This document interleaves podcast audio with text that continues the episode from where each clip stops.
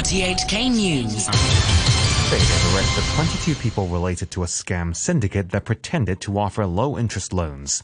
The chief executive, Carrie Lam, has officiated at the opening of the East Rail Line Cross Harbour extension. Trains on the line will start crossing the harbour tomorrow morning.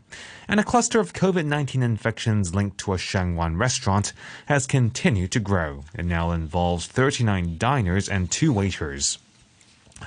Police say they have arrested 22 people related to a scam syndicate that pretended to offer low interest loans. The force said the syndicate is suspected of swindling seven victims out of a total of $1.9 million. Among those arrested are two directors of two licensed financial companies who are accused of passing on client information to the syndicate. Here's Ng Chun Yu, Senior Inspector of the Police's Commercial Crime Bureau. The syndicate would cold call the victims, pretend as staff of prominent uh, financial banks and financial institutions and offer personal loans at low interest rate. Then the victims who are failed interest will require to deposit guarantee fees into designated stooge accounts the loan offers as promised were not materialized after the deposits, then never show up in the entire dealings. The suspects become out of reach and the victims make reports to the police. The chief executive, Carrie Lam, has officiated at the opening ceremony of the East Rail Line Cross Harbour extension a day before the new route is open to the public. Mrs. Lam is among the first to ride the train from Hong Kong to the newly built Exhibition Centre station, where she highlighted the extension's importance in Hong Kong's future development. The East Rail Line will closely link up the Victoria Harbour metropolis, which is dubbed as an international financial centre, and the proposed Northern Metropolis, which will make Hong Kong a global innovation and technology hub. With that, we can achieve the vision of the two metropolitan areas in the north and the south advancing side by side and complementing each other. The first cross harbour train is due to depart from Exhibition Centre Station at about half past five tomorrow morning. The cluster of COVID 19 infections linked to a Sheung Wan restaurant has continued to grow and now involves 39 diners and two waiters. As Violet Wong reports, health officials say they're also investigating whether the outbreak at the Sky Cuisine restaurant is linked to the cluster at Sai Wan Estate in Kennedy Town. The Center for Health Protection's Chuang Shuk-kwan said transmission of the virus inside the Sky Cuisine restaurant was likely widespread, with patrons from over 15 families coming down with the virus. Dr. Chuang said environmental samples collected in the men's toilet and on an exhaust fan in the women's toilet tested positive for the virus, and officials will probe whether airborne transmission is to blame. She added that one of the infected waiters lives in the COVID affected Sai Wan estate, and officials will investigate whether the two outbreaks are related. Separately, Dr. Chuang said four more customers and two workers at Sun Mong Snooker have been infected with COVID, bringing the total number of cases in that cluster to 12. For the day, health officials reported 284 new infections, including 33 imported cases. One more COVID patient has passed away. The Asian Football Confederation says China has withdrawn from hosting the 2023 Asian Cups finals, Asian Cup finals due to the country's COVID-19 situation. Priscilla M reports. The Confederation said China has relinquished its rights to host next year's tournament, citing exceptional circumstances caused by COVID 19. It said the decision was made after extensive discussion with the Chinese Football Association. The AFC did not name a new host, saying only that further steps will be announced in due course. The event, which is held every four years and features 24 national teams, was initially due to be held across 10 mainland cities in June and July next year. The mainland reported 1,979 new local coronavirus cases, of which 253 were symptomatic. The bulk of infections came from Shanghai, which reported 1,691 new cases, including 194 symptomatic ones. One more elderly COVID patient has passed away. Beijing, meanwhile, saw a total of 56 new cases. And on to the weather. Cloudy with occasional showers and a few thunderstorms. Currently it's 24 degrees Celsius. The relative humidity is standing at 92%. 92%. RTHK, the time is now 5 minutes past 11. Two days after North Korea acknowledged its first case of COVID 19, state media say another 21 people have died and 170,000 new cases have been identified. The North Korean leader Kim Jong un reportedly told an emergency meeting that the outbreak is the greatest disaster the country has faced. Jean Lee is a journalist in Seoul the North Koreans are very good at lockdowns. This is a society that is built around controlling the people. And so what we can assume is that there are going to be very strict, stringent lockdowns. That does concern me because I worry about how people are going to have access to food and, and supplies when they already have very little access to them. But I hope that they'll get more people vaccinated and start, that North Korea will start accepting vaccines that have been offered. South Korea's new president Yoon Suk Yeol is offering the North millions of coronavirus vaccines and other equipment. Nemo Kim, a journalist in Seoul, said there could be strings attached.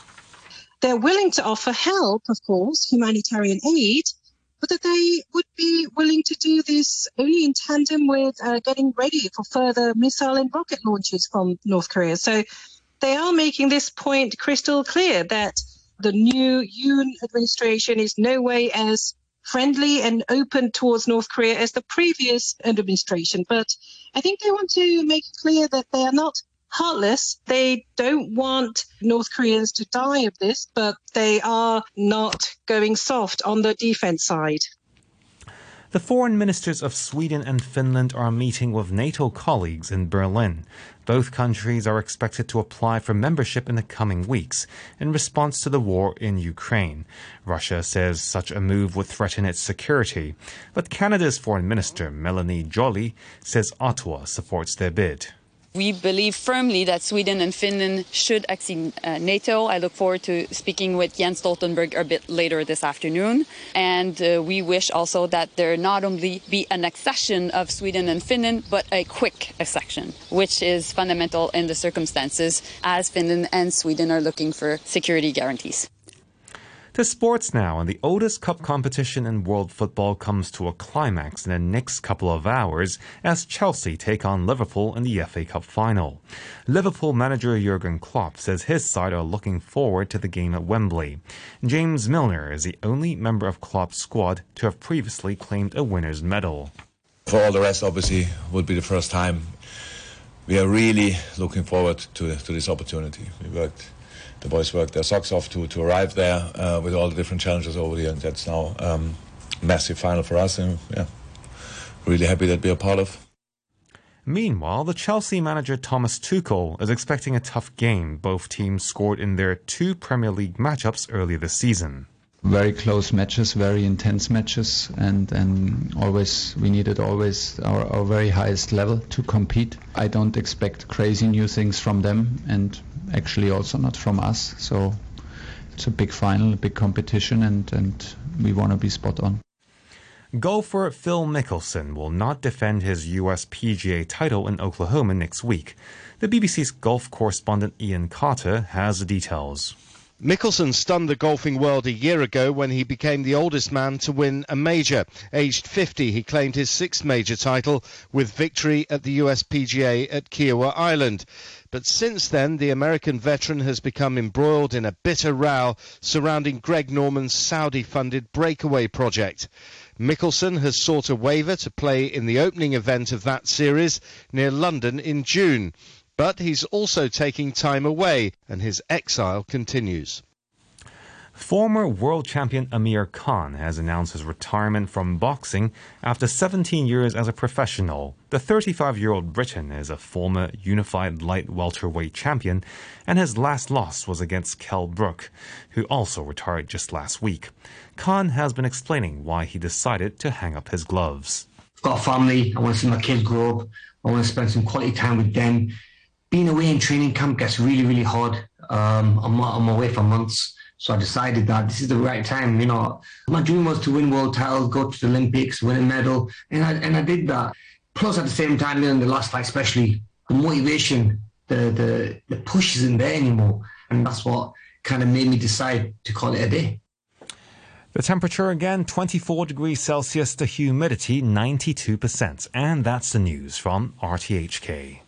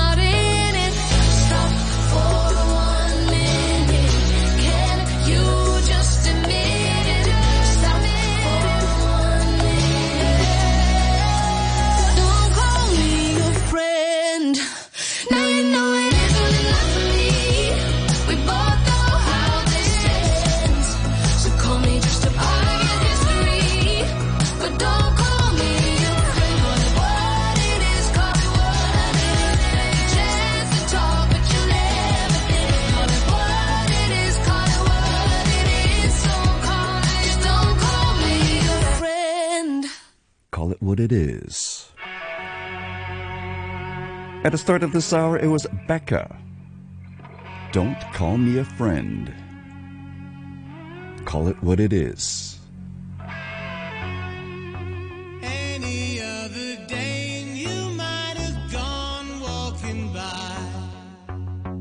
without a second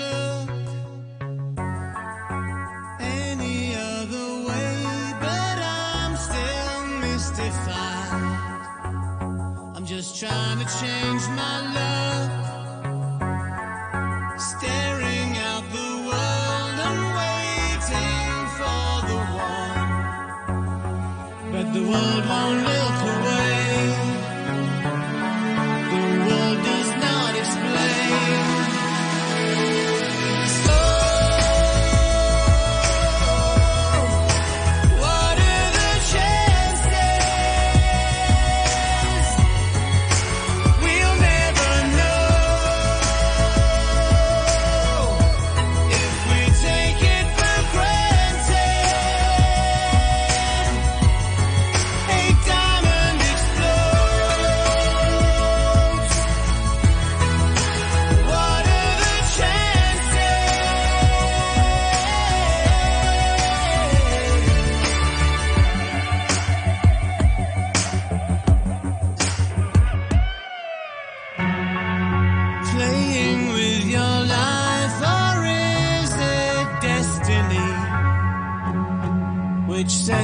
Which sets